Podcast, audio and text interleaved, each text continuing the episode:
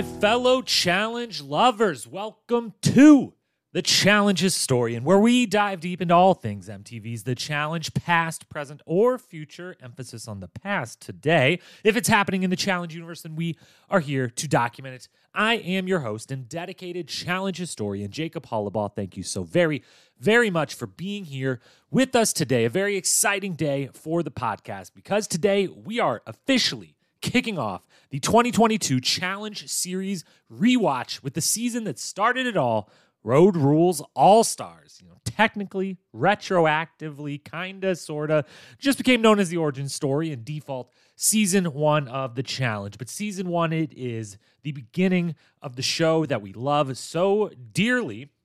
And we're going to get into everything about this historic season very, very soon here. But before we dive in, a few updates and notes about the 2022 Challenge Series rewatch and how it'll all be working. If you listened last week, uh, we discussed how all of this was going to do, what this whole project was, what the purpose of it was, all of that. We're not going to rehash the entire thing. That podcast exists for a reason, but just a couple quick notes.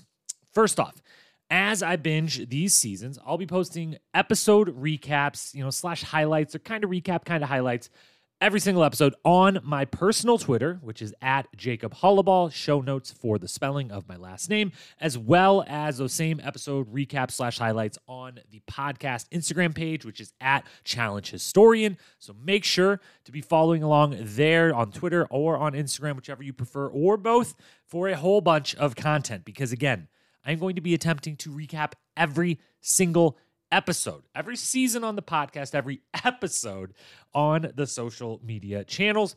The podcast will then follow each season to look at them as a whole, of which you are currently listening to the very first one. So, congrats. You know where to find them, but make sure you do hit that follow or subscribe button so you don't miss any season as they drop. The timeline for these rewatches and season recaps pods are uh, they're already behind schedule um, from what we said last week. Apologies for that. Life happened as it uh, wants to do, and some unexpected trips had to be made. Lost a bunch of time to be able to work, but we are here today to kick off with the first season.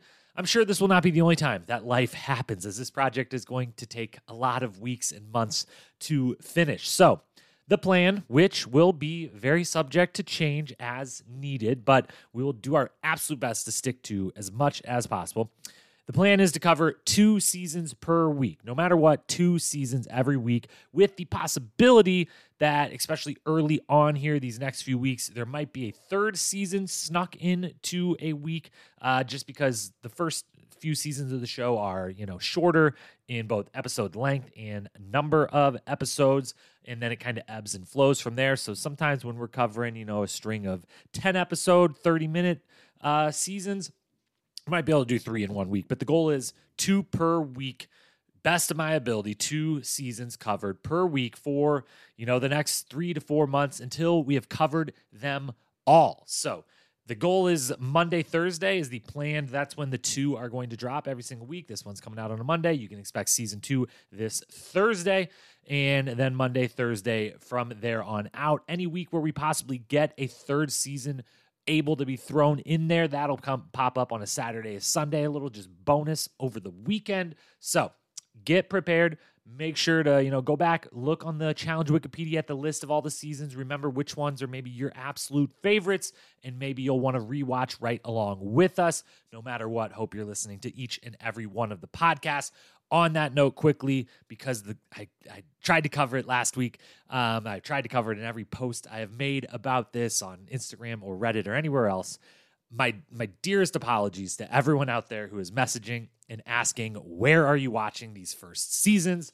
Um, I the the short answer is I have access to them right now. They are not publicly available, and I am not able to make them publicly available. If I could, I absolutely would. Again, I will say the same thing I said on the pod last week. If anyone out there wants to be the one who writes up a very well written uh, petition of some sort to send to Bunim/Murray or to Paramount or Viacom, CBS, whoever, and try to get seasons one through nine on Paramount Plus faster than they currently, if hopefully they will someday be on there. But if we want to get them on there quick, let's make our voices be heard. If someone sends something like that to me, I'd be happy to share it. But otherwise, I don't have anywhere, any way of making seasons one through nine publicly available. So the best I got for you is you can listen to these season recaps, but once we get in a few weeks to season 10 and beyond, you'll be able to use that Paramount Plus subscription or, you know, buy individual seasons on Amazon or if you got MTV or, you know, basic cable, some of the seasons are on mtv.com. There there's a bunch all over the place, but mostly Paramount Plus has the bulk of them 10 through 35. So that's where you can be watching right along with us. Additional content will be posted on our challenge subreddit from time to time. We're at Challenge Historian on Reddit and are starting to become a little bit more active in the challenge subreddit. A wonderful community if you're not a part of it and a challenge fan and you want to be part of the action and the commentary and the debate. That is a great place to go. And that will be where we post as we build some different lists, talk about some very specific iconic moments, things of that nature. All that type of additional content will be there. Challenge subreddit go join if you are not already active over there. With that, that's the plan. Uh, the final thing is I will be setting up some guest podcasters. Very exciting. Some of the best of the best from around the independent challenge podcaster community maybe even a cast member here or there if we are lucky enough to be graced with their presence as well. So, we're going to have someone, not just me, talking, eventually sharing their knowledge and love for some of the iconic seasons along the way throughout this rewatch. So, you can look forward to hearing me talk to someone that isn't myself for a change. But today, it is just me. And a lot of them, it might be just me, but as many guests as we can work into this, we are going to try to do so. With that, let's kick off this project for real and talk about the debut season, shall we? Our agenda will be as follows. And as we kick off, you know, this brand new rewatch project, this agenda, as always, will remain fluid, podcast to podcast, as we kind of figure out the best way to give each season its proper documentation. Um, but this is what we're going to go with for the first first stab at it, and you know, we'll continue to rework it as needed. We're going to start by talking the state of the challenge, kind of where the franchise is going into the season we were talking about that day. Follow that up with just kind of the basics, a season grade, and covering what aged the best and aged the worst as we're looking back you know this season 20 some season 20 some years since it actually aired what's kind of aged well hasn't maybe aged so well talk about those and then we'll get into some some awards based content so that we can run through some of the best of the best from the season that we're talking about. We'll look at the best challenge, mission in this case, from the season, the best moment, the best quote. We'll hand out a, uh, the best episode, and of course, a season MVP will be awarded and as always, again, as I said, this will be subject to change. That's really what we're going with today. Who knows by Thursday if we'll have some different categories, some different ways, a different lens to put on to look at the season. But for today, state of the challenge, the basics, a season grade, age best, worst, best daily challenge, moment, quote, episode, and a season MVP. Via those categories, we should be able to cover it all. So, without further ado, let's go ahead and dive right on in and discuss what the state of the challenge was headed into Road Rules All Stars. The state of the challenge way back in 1998 is uh, probably the, the, the both the most simple and most complex answer to this question we will have in covering all 37 plus 37 seasons and counting, and that is it didn't exist. Uh, we're we're talking about the first ever season today, and the first ever season back when it actually aired wasn't necessarily the first season of anything. It's kind of been retroactively fitted as the debut of the challenge, but the challenge didn't exist, and uh, this season isn't necessarily almost anything really like uh, what the challenge would eventually become. There are certain portions of it that serve as a framework, and the most the, the most obvious one is just the very basic nature of uh, let me back up, I guess. This this season is called Road Rules All Stars, and that is because it is a spin-off of the very successful Road Rules franchise, which is one of the two staple franchises that MTV had going at this point. They had Road Rules, they had Real, Real World. Road Rules was a competition series on in you know, on its own and very very successful and eventually many of the challenge greats that we will talk about throughout rewatching all of these seasons will you know come from a Road Rules alum. Same with the Real World alum. They were the two shows that filtered in and casted the challenge for many many seasons throughout its earliest years. But the very first season was just Road Rules All Stars, which meant it was a shortened season of the Road Rules cast with uh, former Real World alum, five Real World alum coming back and doing a short version of a Road Rules season. So in effect, when we look back at it, it's it's very much, you know, kind of like it's it's a true spin-off of Road Rules, but really if we're being honest, it kind of feels like like it's just kind of a road rules season. It, it doesn't doesn't necessarily fit with the challenge. There's many that would say, you know, it's not. It really isn't the first season of the challenge. You know, um, and part of me, part of me does agree with that. But the the basic thing that it had that was the seed for the challenge, if you will, and really the seed for not just the challenge, but uh, for a lot of really the basis of the success of the challenge and what separated it from eventual competitors in the space of you know reality competition show is the idea of bringing people back was born bringing cast members back. Uh, to my knowledge i'm not I'm, i do not claim to be an expert in all of reality television or especially reality competition television only just the challenge uh, but um, as we'll talk about in a moment. None of the other big shows that we know of today existed yet. This was the first of its kind, kind of the first of the group that would go on to have big acclaim, you know, 30, 40, 50 seasons, whatever, and, you know, huge, huge followings. The challenge started first, it created it all. And it started first, whether you count this season as first or season two as kind of the actual first one of the challenge. But um, it brought people back. It brought people who had been on a reality show before, the real world in this case, had had successful runs, had a little bit of a fan following. People liked them, like those seasons. And this was the first time MTV was like, what if we put the people who worked really well on in one season? What if we put them on television again instead of trying to find brand new people every mm. single time? And that really is the kind of crux. One of the main main things that be, made the challenge successful long term was the idea of this is you know people that are reoccurring in our lives over and over and over and we don't just get one season 10 episodes 5 episodes whatever. We get to have people come in and out of our lives over the course of 3 years 5 years 20 years, as it turns out, with a few competitors and get to see arcs of those characters. We get to, you know, root for specific people for a long term period of time. We get to see how they interact with different groups of people, different mixes of cast, all that stuff. So, that one seed of bringing people back was the real seed that makes this truly the origin story of the challenge um, and of the success of the challenge franchise in my book. But we still, it still begs the question: Should it count as a season of the challenge?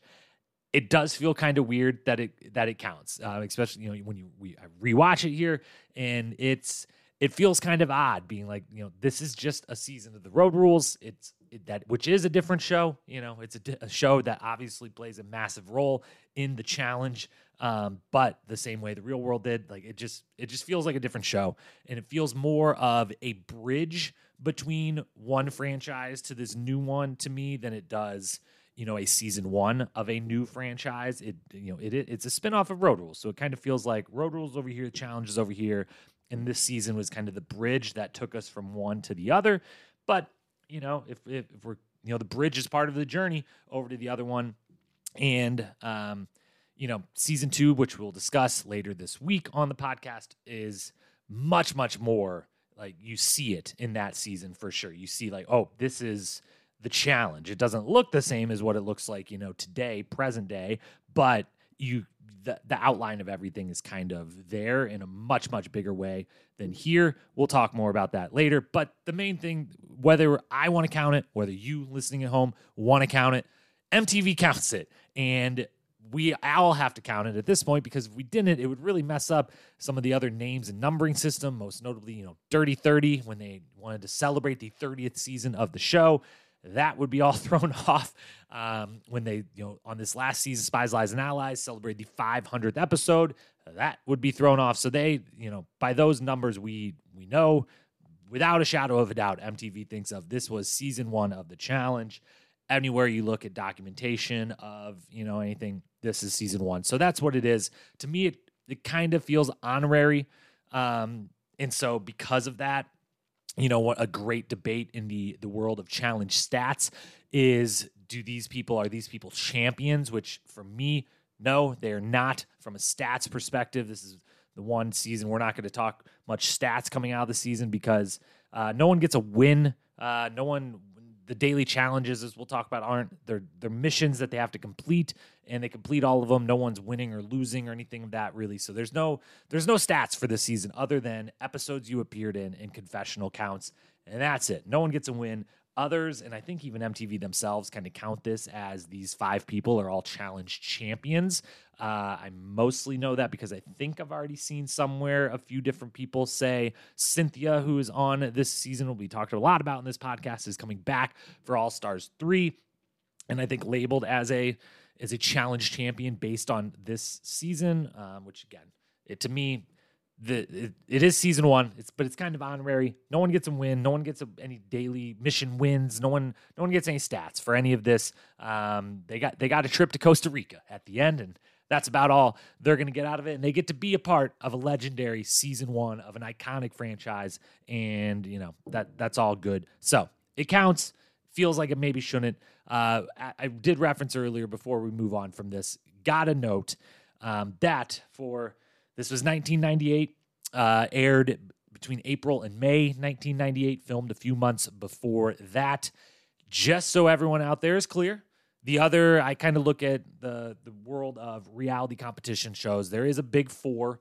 Um, that would be The Challenge, Survivor, Big Brother, an amazing race with respect to many, many others. Um, a lot of quality ones that have kind of popped up over the years, and especially recently, there's been more attempts at uh, bringing some new ones into the fold. Those four shows have been running for a very, very long time and kind of came up together and just kind of dominate the space to a large degree. But we should be said the challenge, 1998, first season is one we're talking about today. And even if you want to say eh, it wasn't really the challenge yet in season two, season two is 1999, still would have been the first of the big four because Survivor season one premiered in May 2000, Big Brother season one, June 2000, Amazing Race, September 2001. So the challenge really was the first one on the block. They all kind of ended up coming, you know, the next two in 2000, 2001. They all came about relatively the same time and eventually have, you know, run congruent with each other ever since.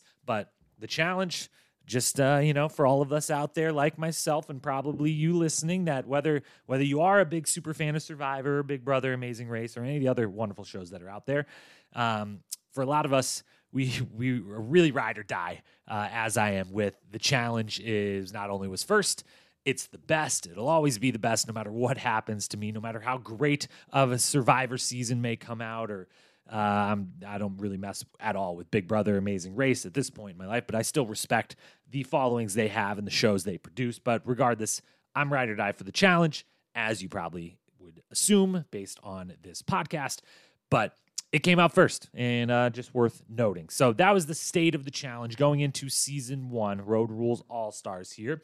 Let's cover some quick basics of the season before we get into actually grading the whole thing as a whole. So the basics of the season, as we already said, it aired in April and May 1998. 1998, 24 years ago.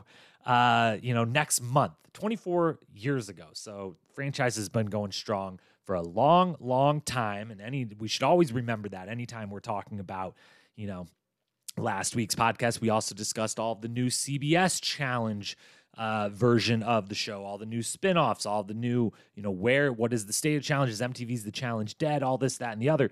And what we got to remember when we're talking about that, or maybe when we're talking about how good and or bad we feel a recent season has been, we got to always appreciate that this thing's been around for 24 years at this point, and it probably it wasn't meant to be that long. Like it's all gravy from here. This, you know, a show coming on and having this many seasons over this long a time frame is is very very rare. So we're very lucky to have it. The cast of this show, the smallest cast of any season of the challenge by a long shot. We've got five people. We got Cynthia Roberts, real world Miami alum, Eric Nies from Real World New York, Jon Brennan from Real World LA, Rachel Campos from Real World San Francisco, and Sean Duffy from Real World Boston. So, again, five Real Worlders coming into the world of Road Rules, planting that one original seed that would sprout into the challenge as we know it of returning veteran alumni of Real World or Road Rules or MTV at large.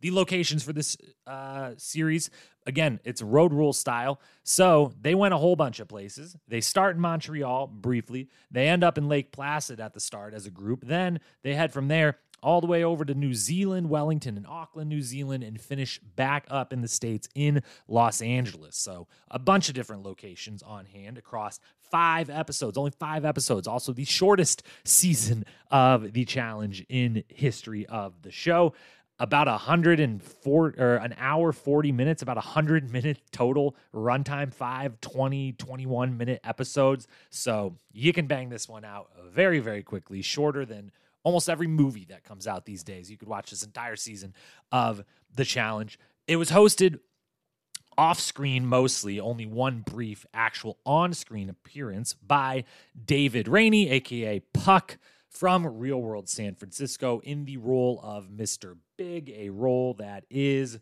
one of the portions of this show that does not age the best, much more so in few, uh, the next season. We still have a Mr. Big season two that'll be talked about on Thursday's pod. But Puck is your host, only actually appears on screen one time briefly. Now, that's your basics. Let's talk about the actual grade of this season, shall we? So, overall, we got some pros and cons. Let's let's run through our pros and cons, and then and that'll lead us to our grade overall, and we'll discuss our our our grading system going in, uh, looking at all these seasons. Every season, we're going to give a full grade, and so that'll help us kind of put together a bit of a ranking or a tier system by the end. So we'll explain the grading system. But let's talk pros and cons of this season from a very, very high level view. Start as high as we can get, and then slowly but surely throughout the rest of this pod, we will get more detailed and narrow and look at specific moments, episodes, and things of that nature. So, some pros of the season. There was plenty of them, but we'll try to narrow down the list. The first one, the biggest one, the number one one, is the cast is absolutely phenomenal. They really knocked it out of the park. Uh, again, five people, so super small. You gotta, you really can't miss. With you got five people, if if one single one of them doesn't work, then you know that's twenty percent of your cast. That's a big a big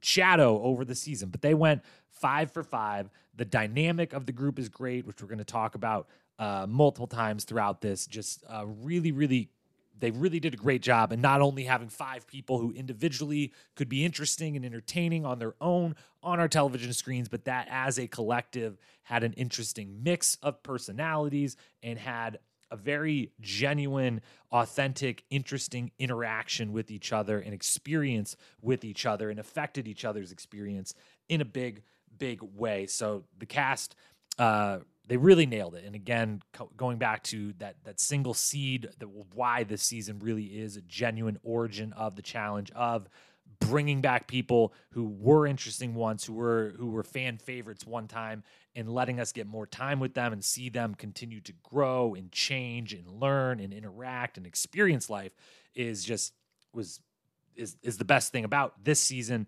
and one of the best things about the show, the entire franchise overall. And so the fact that they nailed it, they went five for five season one is a big reason why there is now, you know, we're going on season 38 plus spin-offs, this, that, and the other.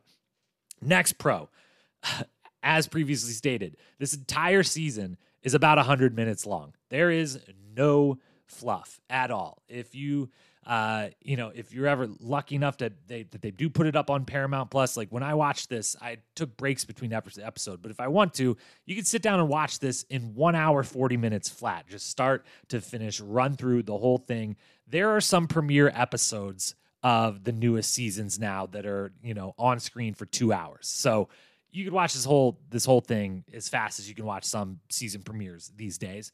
And because of that, there's absolutely no fluff. This thing is a tight, tight show. They the only things that make it on television on the screen is is things of interest, is things of entertainment. There is no room for any any you know long-winded, boring, whatever. No nothing, no fluff at all. And it's crazy how much they pack into each little 20 minute episode. You know, a couple of the episodes they do three different missions and still find time to show some, you know, things happening outside of the actual missions.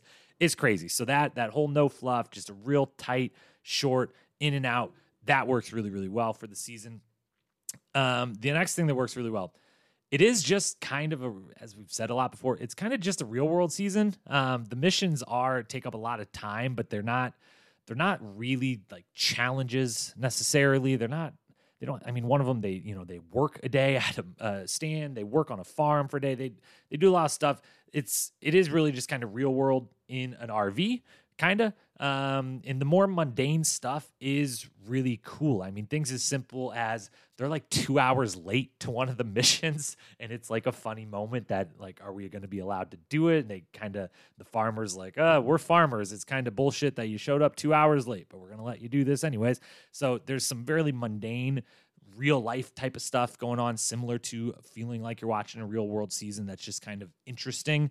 And the conversations are very, very genuine, very, very cool. Again, the cast itself, the interactions they have, um, a few of them will pop up in our best moments category and quotes and things. But uh, it's just really, really interesting to get to watch them react and have it be, you know, it it really isn't a competition in any sort of way. The, the missions aren't really all that critical. They don't really have any chance of failing any of them necessarily. So all of that is makes it kind of fun. And then finally, we do get a lot of firsts and a lot of template setting for seasons to come, which is something I didn't necessarily expect going in, thinking about, you know, it's not really a season of the challenge. It's just season one, it's this other thing. But after watching it, I'm writing down a whole bunch of stuff where I'm like, we got the first of this, which became a thing that would go on and on and on to be a reoccurring thing throughout season after season. We that we look forward to from you know someone threatening to quit so someone seeming like they might have died during a mission, but thankfully being totally okay.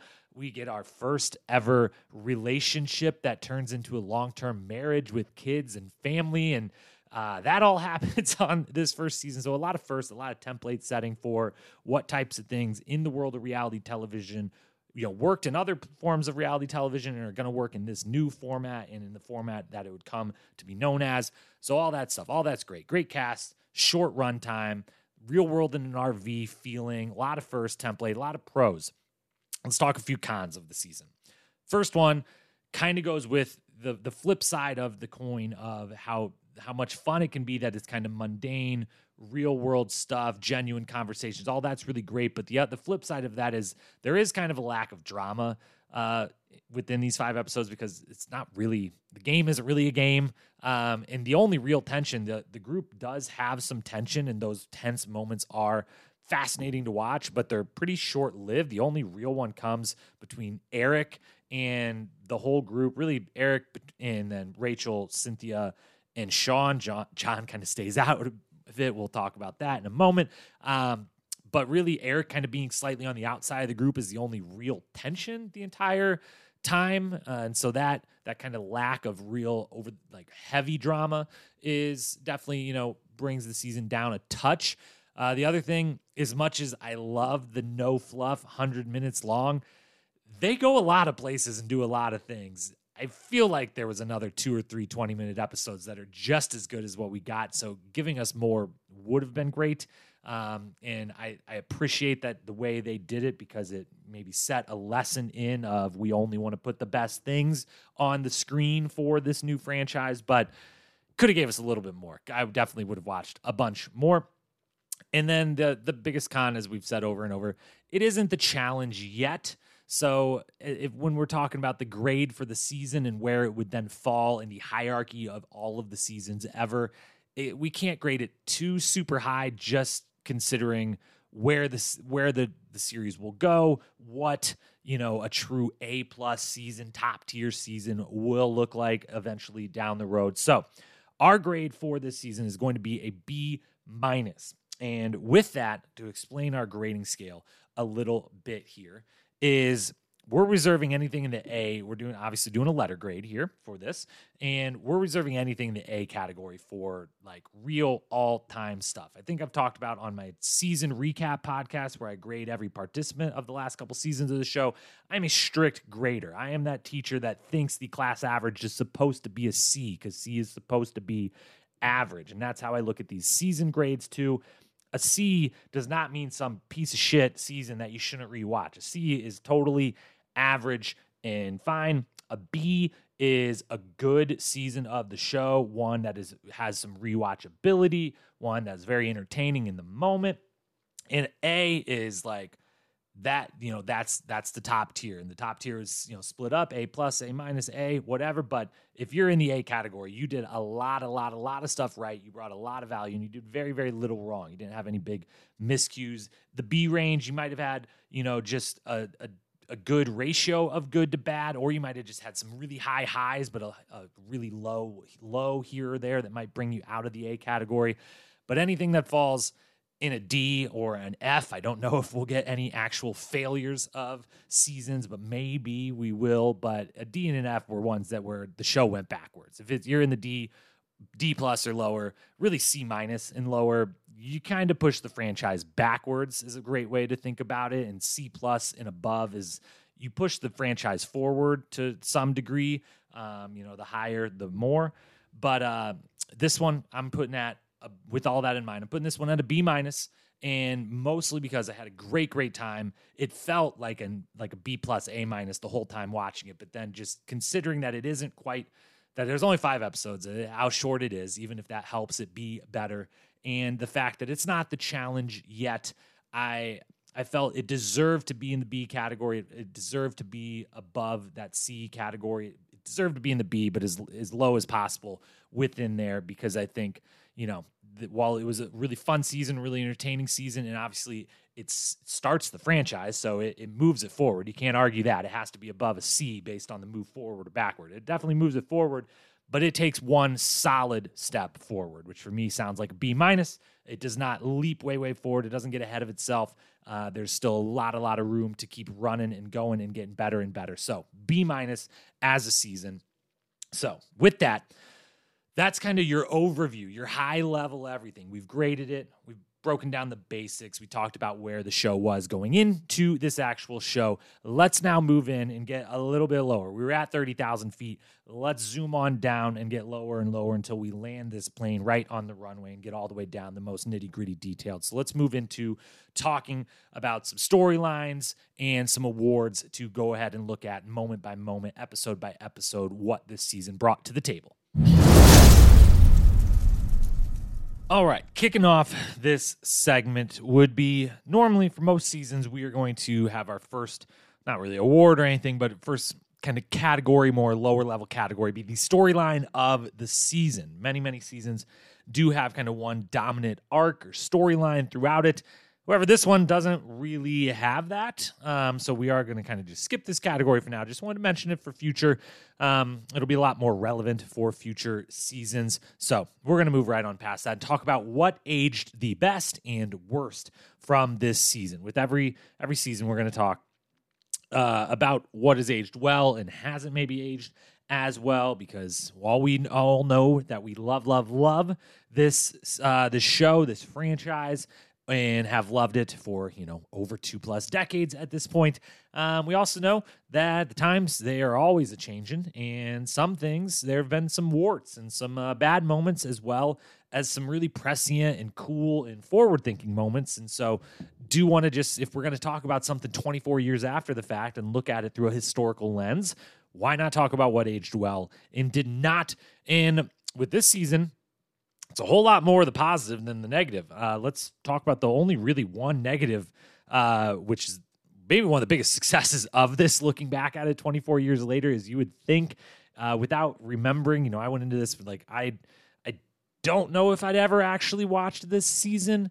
Um, I was eight when it came out, so I definitely wasn't watching it live, and I don't know if it was one. I have pretty firm memories of almost every one of even the early seasons at watching them at some point somewhere somehow this one i'm not sure i did but so having no idea going in i was prepared for you know potentially having a handful of really cringe moments, uh, but there was really only one. Um, and it really it wasn't also wasn't bad at all, especially compared to some of the stuff we may have to discuss on other seasons uh, down the line. But as far as age the worst, there's only one moment at all in the entire five episodes that felt like, uh, you know, that doesn't that doesn't sit so well now, and maybe it shouldn't have sat as well as it did or didn't. I don't know. Back in 1998, and that was there's an episode where they do a they have to do a show with the Groundlings, the improv, uh, very famous improv group out in LA. And during that show, one of these segments is they all have to impersonate someone from their their real world season. So they'd all do an impression of one of their former real world cast members, and a few of them are you know across gender, across race that maybe don't land super duper well, um, but is maybe 10 seconds of the show and it was the only time in all five episodes where I was like, "Uh, yeah, we probably wouldn't probably wouldn't be an idea for part of the challenge today. Probably wouldn't be make the television show today, but uh, it's kind of a testament to the show that there was only one like, oh, that impression was kind of not great, um, but otherwise. Nothing really aged bad about this show at all, which is just astounding. Um, things that aged really, really well. Uh, first one, Rachel and Sean uh, referenced earlier as far as templates that were set forth. Challenge couples, challenge families. We've had a bunch of them over the years. Uh, this show, you know, there's a lot of romance that goes on, and some of that romance is real, and some of it even goes well beyond the show out into the real world and lasts, including our first ever showmance that ever happened. Not only lasted, it is still lasting today, and that is Rachel and Sean that we see that a romance kindle from episode one of this season. They now are married with nine children today. Um, very successful folks out there in the po- political news world, as it would be. But nine or 24 years later, s- still married, nine kids, which is wild, and super, super successful marriage, family, and lives. So the first ever challenge relationship couldn't have aged better. Next one, Jon determined to make it in music, to put out an album, to play music. The, the, opening really scene of the first episode is him and Eric talking about how he Jon is just still he's determined to make it as a musician. That determination still going strong today, and that that kind of storyline and that you know personality trait of his and characteristic and just awesomeness that he was bringing to the world then still going well today. So that aged super great. Eric Nies seeking spirits entering him aged fantastically if you've followed him uh, and any of his current day life. A very spiritual guy doing a lot of great things for a lot of people out there, trying to bring a lot of good to the world. But the the early scene in the first episode of him wanting, seeking out spirits, seeking out uh, a, a, different type of existence, uh, a different plane to live on. Definitely has aged very, very well, given his current pursuits. And then the thing that aged maybe the best of everything, although it's hard to argue with nine kids in a 24 year marriage, uh, anything a- aging better than that. But bringing back fan favorite, interesting real worlders for more time on our television screens. We said it a couple times before. We're probably not the last time we're bringing it up, but that obviously aged the best because it was the basis for an entire franchise of 37 plus seasons that we know and love as The Challenge. So that's what aged the best and the worst. Let's from there move into our best we're going to say daily challenge. On this season, they call them missions, which is a carryover from road rules, because again, this is just a road rule season. Um, but their missions then, I don't know at what point they turn into being called daily challenges, if they ever actually are called that by production. I do recall uh, recently during this last season of Spies, Lies, and Allies, they had Ryan Smith, uh, Ryan Day, Ryan Smith. I always mix his name up with the Ohio State football coach, but Ryan Smith was the you know showrunner of this most recent season. He's been on for twenty some seasons of the challenge. He comment they actually had a discussion on the official challenge podcast with Aneesa and Tori about uh, why they're called dailies, who calls them dailies, who doesn't, why they didn't want to, why Ryan never wanted to call them missions when he came onto the show because of the real the tie to road rules and whatever. But for our money, us out here in the fandom, us out here, you know, on the streets talking about the show. refer to the you know any any challenge that happens that isn't the final. The final's called the final. Everything else is called a daily challenge whether they happen daily or not. Some of these early seasons they do actually happen every single day including this one. They pretty much do a mission uh, or a daily challenge if you will every single day um, sometimes multiple in a day. So we're calling it best daily challenge. And on this season they do nine total missions uh, all of them uh, have you know something to be said for entertaining television uh, as we said before, none of them are really uh, like a competition. I guess they're one one of them. There's like guys versus girls in one. One of them like a single person wins the money for the group versus everyone. But mostly it's just can you guys do these things or not do these things? And if you're willing to do them to some degree, you pass and you go on to the next one. And uh, they don't have to try all that hard to pass some of them, but as far as the best of the best, four nominees from the season as for, as the best mission or daily challenge. First one is from episode one, the very first one they do, which is ghost hunting. They have to spend the night in an, a former insane asylum that is uh, supposedly extremely haunted, which we are, find out because there is constantly dozens of professional ghost hunters and spirit hunters uh, there at any any given time, and their goal is to capture on film, on uh, photo, if you will, that type of film, a ghost of some sort. But they also have to spend the entire night in this place, and it leads to some moments that we're going to talk about when we talk best moments. Um, it hilarity between the the professionals and the ones explaining the mission or they're kind of there on the side of the mission helping them and the cast itself. There's a nice prank played during it. Uh, the whole thing is wonderful. Next nominee for the best daily challenge is on episode two. They i don't know what they called it in the moment but i called it dirty jobs. They literally create the template for the mike rowe hosted show that would go to big fame later on dirty jobs when they have to go to a farm and just do farm work. First, they have to run around and catch farm animals, which is always absolutely hilarious. Humans watching farm, trying to catch farm animals, hilarious stuff no matter what, every single time. And then the two women, for some reason, I guess we could have added to age the worst uh, is going to come up a couple times here. Some of these missions. Um, three men, two women in the cast, and the producers definitely routinely gave the women the uh, kind of the short straw on the draw of who had to do what. And this was the first instance of that where, for some reason, just the two ladies had to milk the cows.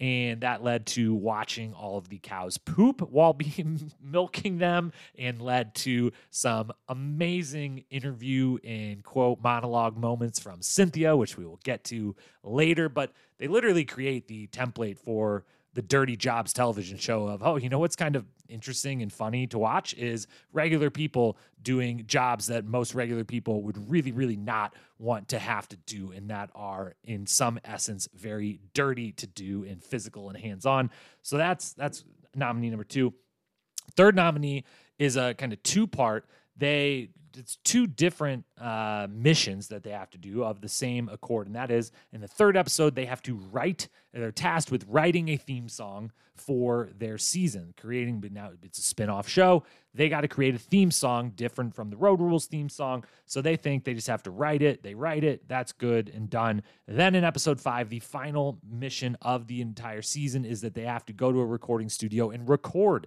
the song, which kind of actually is awesome at the end for a theme song. It's uh, you know, it's not something I'm necessarily just popping on on the road trip by any means, but as far as theme songs go, they really knock it out of the park. And it's really fun to get to watch Jon in particular do what he is doing in real life and getting to showcase that, uh, which is another kind of really cool thing about this season in general and some of these early seasons in general. And I always remember loving about Real World as well is when the producers would clearly go, you know, try to find a way to incorporate whatever a cast member is trying to do in the real world, giving them uh, in the real, like actually in the real world, not in the show, the real world, um, trying to give those cast members a chance to show some of their skills or talents or ambitions for what they want to do in real life while they're on the show and kind of give them a platform to put themselves out there. And it's really cool to have you know to give Jon the chance to write and record a, a song uh, during this and kind of show Uh, he, he's great through the whole thing and working with everyone in the group and being, you know, kind of the team leader and camaraderie and this, that, and the other. It's all real great. So the writing and recording of the song, third nominee, fourth and final nominee for the best mission, aka daily challenge of the season, is in episode four. They do an insect cook off. And by that, I mean one group cooks insects and the other cooks delicious lamb and shrimp rolls and all kinds of stuff. And this is the other time where the producers really, really kind of screw over the women, um, which, uh, yeah, I should have probably had in the maybe ages. Didn't age so well as the uh, that's going to come up a lot throughout as we discuss season by season of this franchise. Is that uh, there certainly was quite a few moments where maybe the men got a little bit easier of a road than the women did, or were treated a little bit different um, by production and by the situations they were put in. Uh, and this was definitely an early foreshadowing of that, in that they have a mission where they go and they're told they're going to do a cook off, men versus women. And they go in their separate rooms with their separate chefs to help them over a couple hours cook a meal for the others. The men cook for the women, the women cook for the men. They head into the room and they they don't know, but they kind of assume like we're probably you know cooking the same thing for each other. Who knows? The women get into their their room and they learn you guys are cooking uh, shrimp rolls and la- like a rack of lamb or like a big uh, whatever, a bunch of lamb and shrimp, and everything looks delicious. And they've got an actual, real high level professional chef helping them and kind of, you know, helping them make sure that it's a really, really good meal in the end. So they're cooking this wonderful, beautiful meal. The men walk into their room and their chef tells them, You're cooking everything out of insects. Everything they do is they make some sort of little stew, some little pie type things, whatever, but it's all it's it's all like crickets and maggots and all kinds of just little insects and that is the only ingredients they have are insects literally uh, there's some broth i think they give them some regular broth but i think they also make part of the broth by pouring water over squished insects um, and then soaking it out so pure insects. They then feed that uh, you know, to the women without them knowing what they're eating. They wait until after they've eaten their entire plate to tell them. The women think that they're, you know, they're they're not not enjoying it. They're certainly not enjoying it, but they're not like disgusted by what they're putting in their mouth, and they think it's something that they're supposed to be eating. And eventually, once they're done, they also clearly thought, you know, we're supposed to eat it all. This is the mission: is that we do this cook off, and then they're told, and both of them not super thrilled. Cynthia very not happy, almost quits the show over it. But that insect cook off, while not super nice to one half of the cast, uh, is memorable and entertaining for certain. So got ghost hunting, dirty jobs, writing, recording song, the insect cook off. Those four of the nine kind of stood above the rest as uh, the best of the best of the season. I've got to give the award for the best daily challenge, aka mission, on this particular season two ghost hunting on episode one, though. There are just some, we're going to talk about them here in a moment, just some unbelievable moments during this whole part. And we're not going to ruin them because we're literally about to talk about them next. So, ghost hunting, episode one, that's the best daily challenge of the season. Let's then talk about best moment, and let's do so. We've got a bunch a bunch of nominees here for the best moment of the entire season. Again, a nice tight 100 minute runtime. So only so many moments to pick from, a lot of great ones. Uh, we've narrowed it down to six that I got here to briefly uh, discuss and recap. And the first one is takes place within the ghost hunting in the insane asylum, night one, episode one, or not night one necessarily, but episode one. They've got to spend the night in an insane asylum, as we just previously said. They're supposed to be hunting ghosts, but they're mostly just have to get through the night without totally losing it and freaking out and wanting to leave. Um, and there's two parts of the night that make up kind of the best moment nominee here. They could each be their own nominee, but one of them is uh, is Eric. We mentioned earlier uh, that it aged really well his desire to have a spirit enter him. And he literally has that, he says that out loud to one of the professional ghost or spirit hunters there. And he chooses the one to say that out loud to, to be the one who believes these spirits that are in this building to all be demonic and from from hell or some other, you know, underworld horrible place. Demonic is the best way to put it. And so when Eric tells her that he wants a spirit to enter him. He's talking about a very different spirit. He's kind of on a whole different already kind of going down the path where we've seen him on today in present day life of he's talking about this in a way different way than this woman, this professional spirit hunter who thinks they're all demonic and are going to be some have if one enters Eric, she is going to have to perform some sort of exorcism.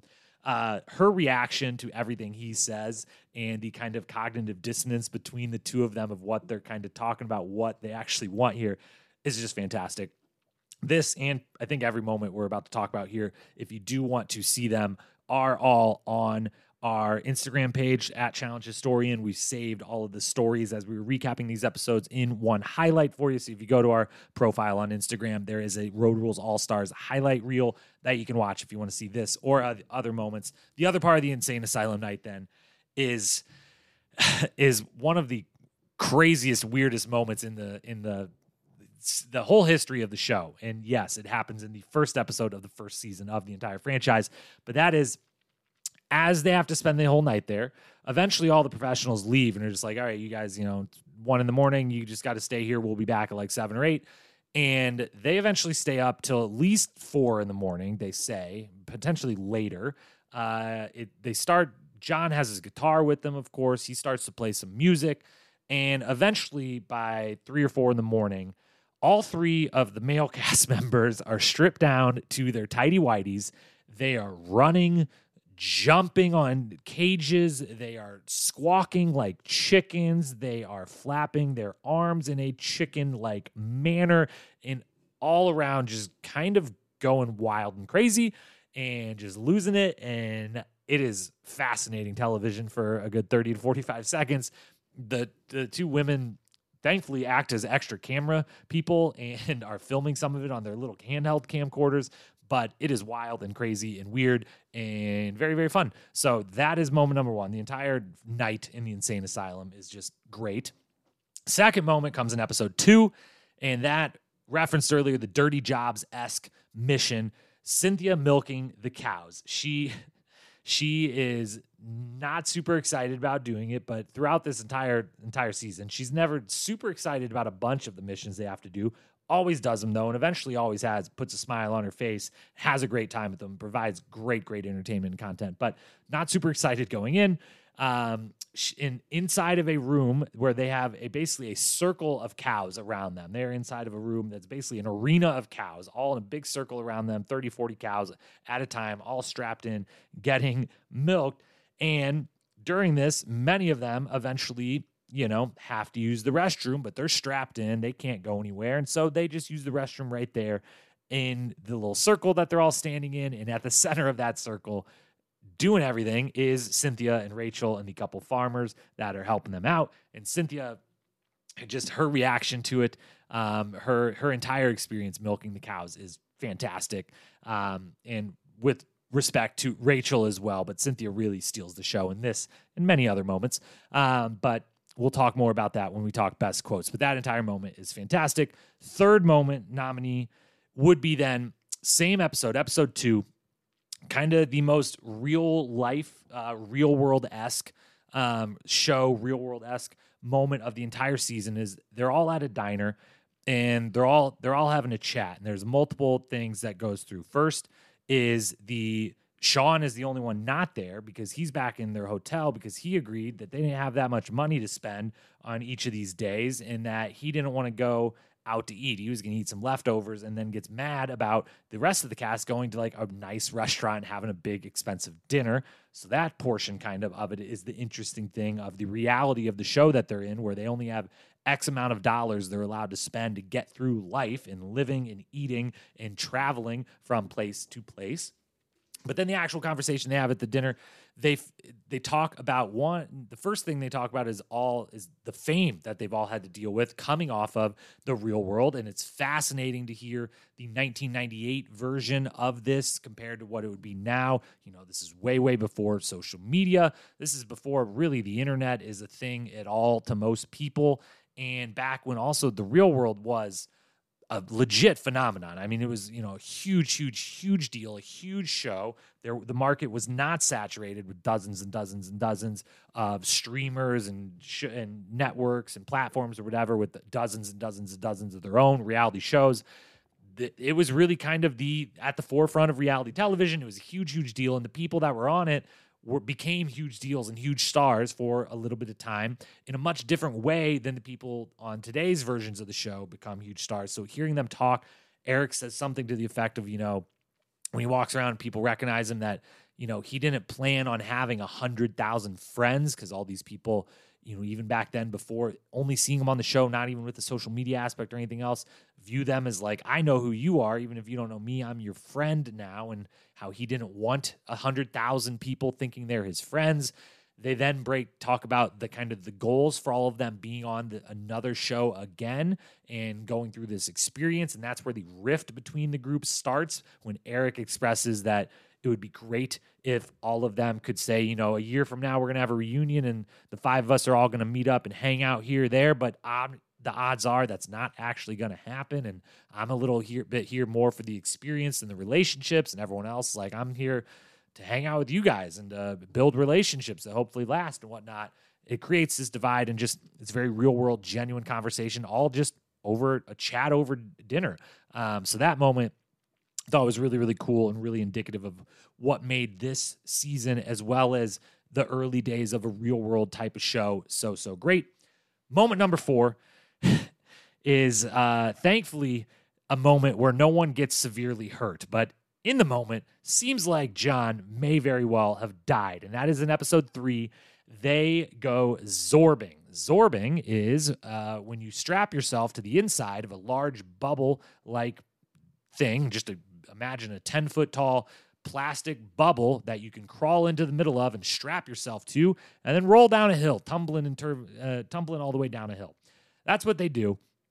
When Jon gets in his, uh, his breaks, and his breaks bad. He starts rolling down the hill, and you're supposed to be strapped to the inside of it, so that as it turns, you're you know you're flipping upside down with it, but you're always strapped to one wall of it. You can't come and start, you know, banging against the ground over and over. You're in a protective position strapped to the inside wall of this Zorb.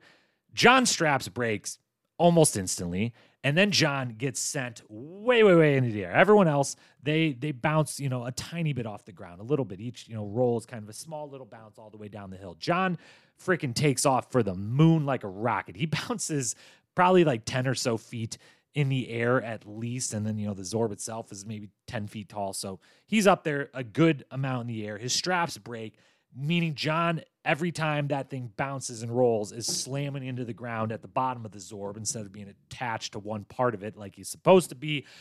The whole thing pops and breaks, which in the end is, is horrible in the initial moment, is then thankful because it slows down and ultimately stops the thing from continuing all the way down the hill.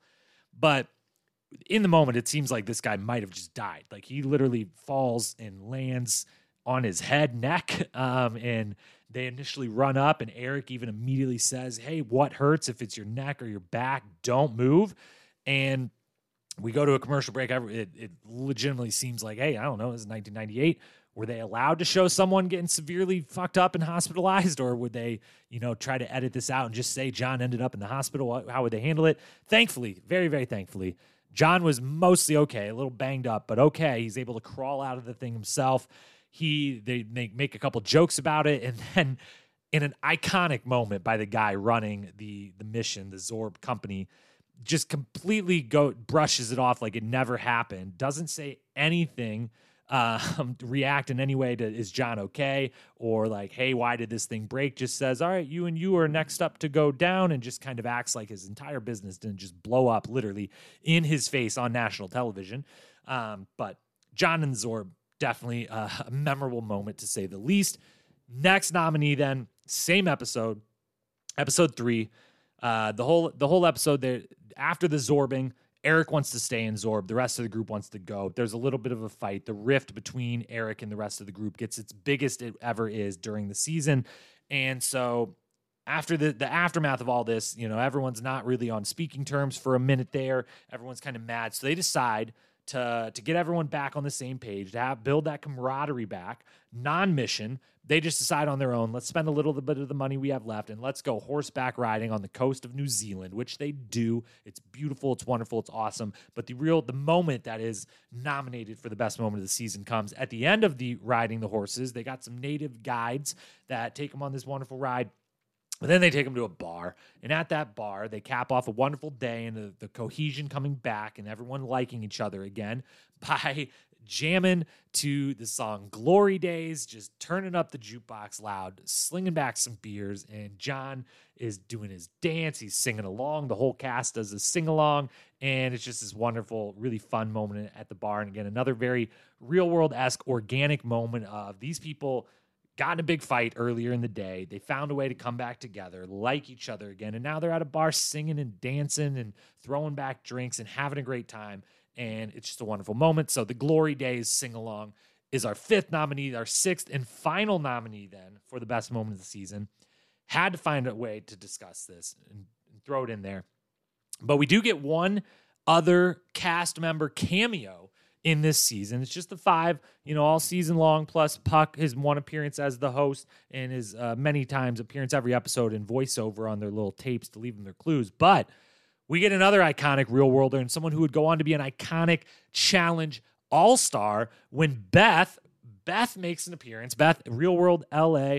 Beth, I'm still not going to try and pronounce your last name because I always get it wrong. That Beth, you know and love Beth, of course. She makes an appearance. She, of course, was on Real World a few a year or two, sometime right before this. Her cat fellow cast member Jon is in this cast, and she seems to know, as a lot of them in those days seem to all kind of know each other in the real world world. Um, and when they go to Los Angeles as their final uh, final stop of the season. They need to save a little money, so they hit up their good friend Beth, who's like, you know what? I'm a great person. You can all stay in my apartment with me. And all five of them sleep in her very nice, but seemingly like one, maybe two bedroom at most apartment then. So extremely, extremely nice of Beth to do so. But that means that Beth's kind of around for a whole, the full episode. We get a couple different moments with her and the just as as could only be expected from Beth, who is bat just bats a thousand percent. She never, never misses. If she's on your television screens, it's always going to be good, somewhere the other, whether you like it, hate it, whatever. It's always going to be good. And she, this is her cameo here is totally right along those lines. She knocks it out of the park. She, of course, you know, is having kind of pretty much the best part of the episode. She comes in, she immediately not only just looks amazing because, like, hey, I'm offering up my house to all five of you right now. Like, you can all sleep on my floor and couches. That's super duper nice of me. But she also goes immediately is like, Sean's cute. Uh, I'm gonna need to make sure that I'm on this screen too a little bit. If y'all are staying in my house, I'm going to go ahead and hit on him unbeknownst to her. He's already kindling a bit of a relationship with Rachel, but her hitting on him, taking him to the grocery store so she could kind of pull him away from the group and the little the scene we get of her just really putting all the moves on Sean who uh who does who who at first can handle it a little bit but eventually is like I I can't even handle this. I got to I got to get out of this situation. But just a, a heat check performance for the ages from Beth and her one episode cameo. And shout out for her for being such a kind person to let them stay in her apartment. So those are your best moment nominees. The night in the insane asylum Cynthia milking cows, the diner chat about fame and goals, Jon and the Zorb, sing along to Glory Days, and the Beth Heat Check. Those are your six nominees, but we got to give it to, because of the nature of this season, the diner chat about fame and the goals for the show and causing kind of the rift between them and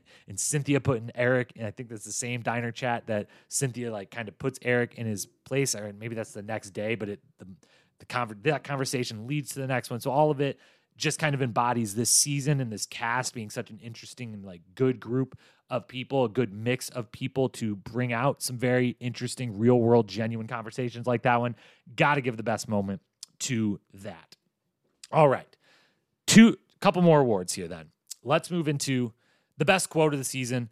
There's only three nominees. This was not a quote heavy season. I think uh, the confessionals play a major part in it um, in this season, but I th- they really up that later on. And I think the the idea of people you know being on the show and knowing it's television and they're kind of trying to tell a specific story. The quotes get better and better the further the seasons go on. Um, not a lot to go around here, but still three deserving to get played for you here. Now, the first one is during the initial or the kind of really breakout argument between Eric, Sean, Rachel, and Cynthia over wanting to zorb more versus leave and really over just wanting to be a part of the group and not part of the group. Jon wants no part of it. He steps out of the RV when everyone else is arguing and he laments that he thought he was on a different show, not the real world. So let's hear him in that quote from him. What is this for you? What is this, This for is me? a real experience for me. This is an experience, but you know what? I expressed myself about why I'm on this trip and what I'm doing here, and everybody had an attitude with me. And one what? Uh, and that's everybody what, had an attitude. Well, Eric, Not what- what- what- what- that's what you're about. Everybody's acting stupid like we're on freaking real world or something. Then uh, another a first moment, um, first in a long line, illustrious history of people not wanting to wear the mission required clothing or uniform. Uh, something that happens throughout the franchise. First ever instance of it was here when Rachel they have a mission that's uh, they have to work. They just literally have to work a shift. Again, the missions weren't like missions or daily challenges the way we think of them now. They one of them was work a day at a hot dog on a stick uh, food truck type of situation and wear this ridiculous outfit while you do it. Rachel did not want to wear that outfit at all, and she explains her reason that really just chalks up to she's not going to put on that cheap polyester, which is hilarious and maybe also didn't age great for her, but. Uh, she eventually puts on the outfit after getting out of probably a half of the day of work. So maybe she's a genius after all and was just really finagling a way to have to work a little bit less than everyone else. But either way, here's that quote of why she does not want to put on this outfit. I'm not doing this. No. Just prop it down this way. There. That, that was good. Very good. This is like a fashion crime, okay? First of all. Second of all, like I said, there's just no dignity in it. And I won't wear this hat and I won't wear this uniform. And this is cheap polyester. I can't. I'm the hot wheel. in the third and final nominee, which is also, we'll go ahead and say, is the winner of the best quote, but really is borderline a monologue uh, more than just a single quote. And that is referenced earlier Cynthia during the Dirty Jobs esque farm mission, milking the cows and discussing and literally watching in real time a cow take a poop very near, much too near for her liking to her. Let's go ahead and hear Cynthia discussing that entire situation. There are cow asses surrounding me. They can blow at any moment now. See, if you look behind me, a cow has all over the milking thing. Now see, that's what I don't want on me. That's why I gotta go. And in a minute, I'm about to smell it. It's, I feel like it's about to be in my mouth. And that's it. Those are your quotes of the season. Cynthia getting the win for the quote of the season. Now, let's talk the final, two biggest awards, really. Uh, and that would be the best episode of the season and the season MVP. Best episode, only five to pick from.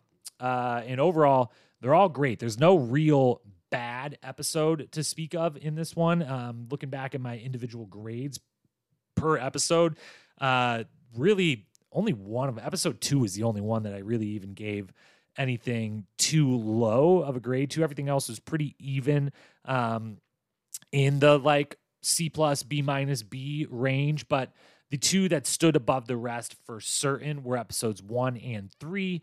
Episode three is going to get my runner-up episode of the season award.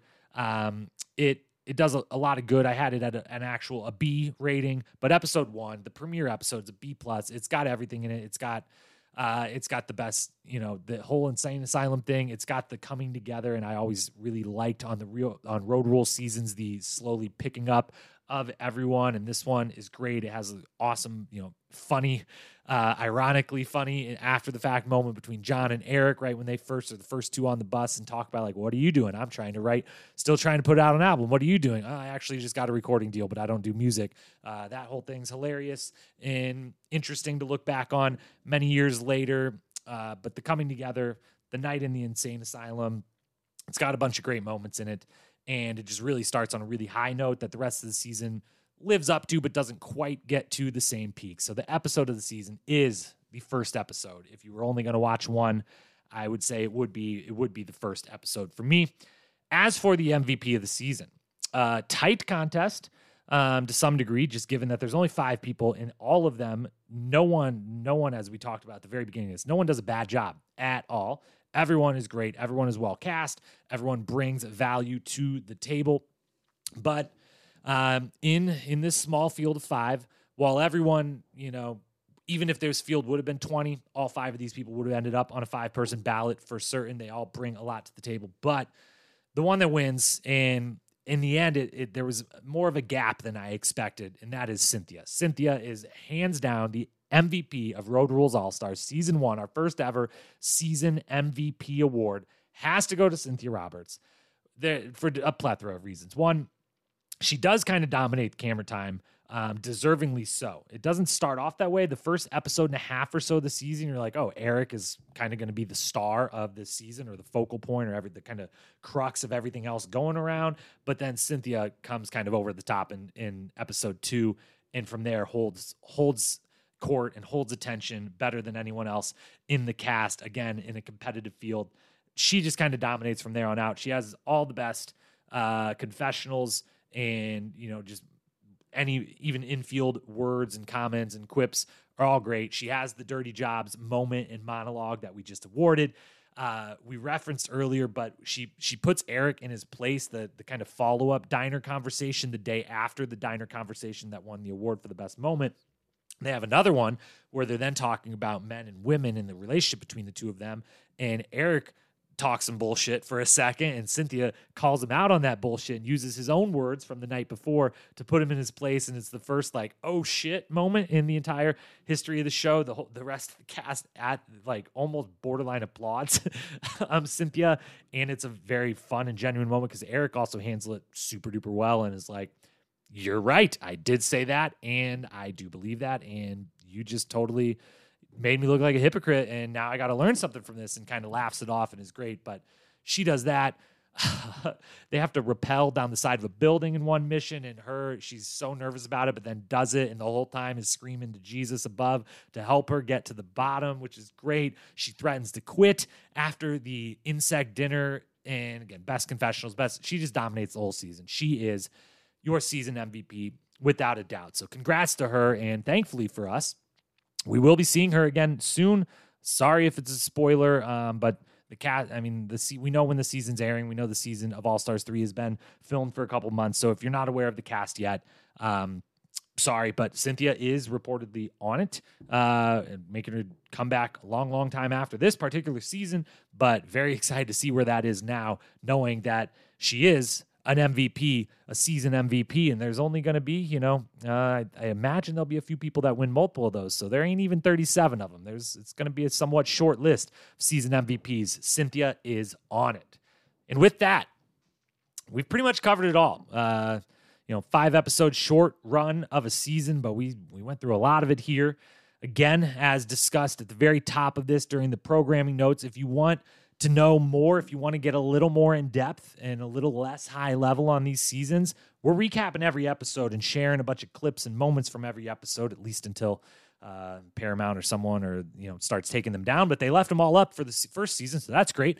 Um, so over on Twitter at Jacob Hollaball or Instagram at Challenge Historian, you'll be able to see all of those recaps and breakdowns and highlights from every single episode. So if you want the more in depth version of this, you've got that there. But that's everything. First season in the books uh, for the show and for this podcast re- rewatch.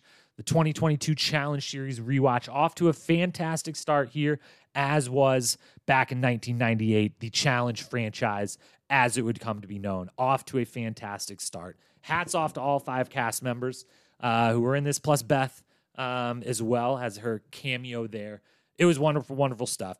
That's season one. We will be back later this week on Thursday with season two Real World Road Rules, the challenge. First time the challenge comes up in the name, first time the challenge really starts to take form. Some would say, as we previously said ourselves on this very podcast, some would say the first season of the challenge when it's really the second. So that'll be coming Thursday. Thank you for being here today. Thank you for being here any day that you choose to listen to this podcast. If you want to follow along with every single season of the challenge series rewatch 2022, make sure you've hit that follow or subscribe button wherever you listen to this podcast so you don't miss it. It will be available on YouTube as well if you prefer to watch them there. And again, those episode recaps and highlights will on Twitter at Jacob Hollaball and Instagram at Challenge Historian, as well as some content on the Challenge subreddit. If you're not over there already, you should be. It's one of the best places to be as a Challenge fan.